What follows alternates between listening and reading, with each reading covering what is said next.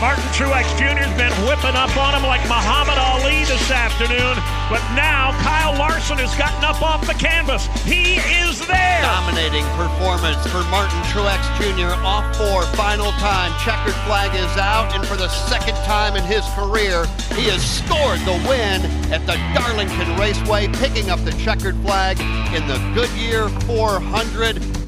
Hello again, and welcome to Selling Speed the Podcast. I'm your host, Bob Quick from MRN. And this month, we take a look at untapped opportunities. NASCAR and radio work great for B2B. It doesn't matter what you sell on air, online, or on demand. There are really only three main advertising categories for business to consumer marketing. Number one, retail, like auto dealers and furniture stores. Number two, services like plumbers and lawyers. And number three, employment, help wanted campaigns for employers. Marketers representing these categories want your large and diverse audience to build their brand and to push their products. What I don't hear much of on the radio, and what radio does a great job with, is advertising for companies to reach business owners and managers who have decision making authority for purchases business to business customers. Back when I was programming, I remember the great listen at work promotions that radio stations did to build their captive listening while people worked. AC and country stations cleaned up back then with strong midday audiences. Now it seems like classic hits and classic rock stations also have hit their strides with at work listening. The boss can't but help hear the radio playing in the reception area or the warehouse or the bullpen while working accounting and payroll services, pest control and security companies, maintenance and cleaning services all are great prospects when looking to market their business to other businesses. NASCAR has a long history of success with business to business marketers. In fact, NASCAR radio listeners are 15% more likely to be a business owner than the general population. It makes sense. Business owners don't have the luxury of time to sit in front of a TV and watch a race every week. If they want to keep up with their favorite sport, they need to tune to your radio station. There are a number of current examples of companies using NASCAR to reach business decision makers, and they may have consumer products too, which is an added benefit because their message also gets heard or seen by NASCAR fans. Let's take a look at a few. FedEx Founded as a business to business shipping company, this business has a wide ranging consumer facing business as well. Amazon Web Services and Highpoint, IT services companies, it's a need for all businesses. You have IT specialists catering to business clients in your market right now doing little or no advertising. 3M, LLumar, and Axalta automotive finishes, window film, and other products marketed to auto repair, auto body, and auto paint shops. Mack and Freightliner. You probably have a dealer or a diesel truck repair shop or two in your listing area, and their bread and butter is B2B. NetJets. Why buy a jet when you can lease or charter one? well, I wouldn't know myself, and you probably wouldn't either.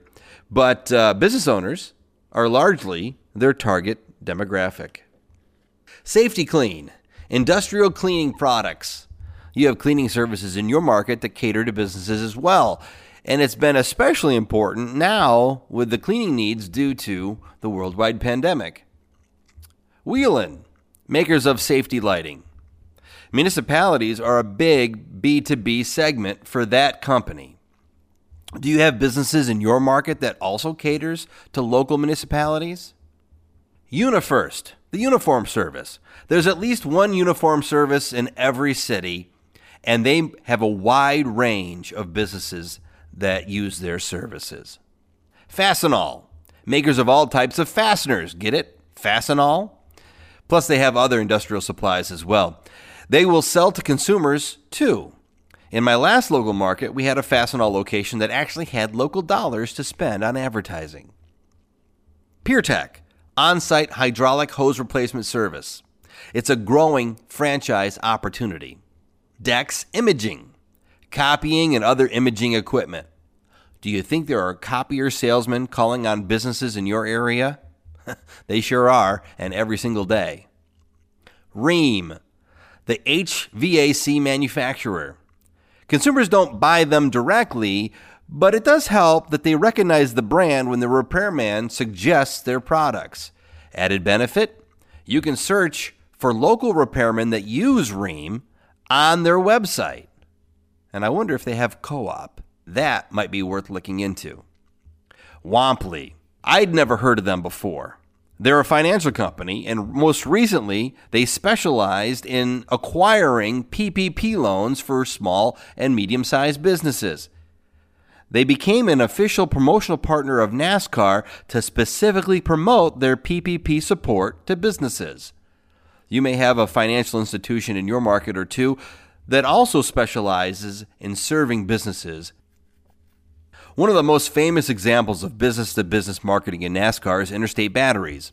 Interstate Batteries sponsored Joe Gibbs Racing before Joe even had a driver or a race shop 30 years ago.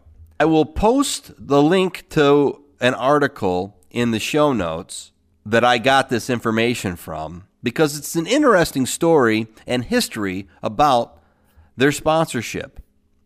When asked why, the partnership made sense.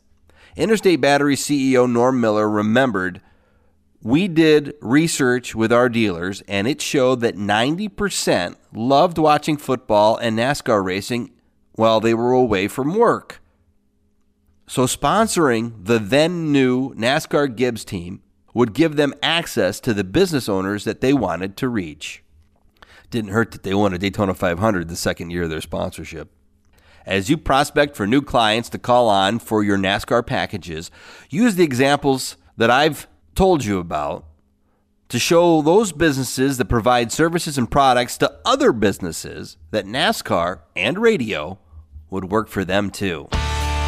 Now, my favorite portion of the podcast where we take a look at one of our team members here at Motor Racing Network.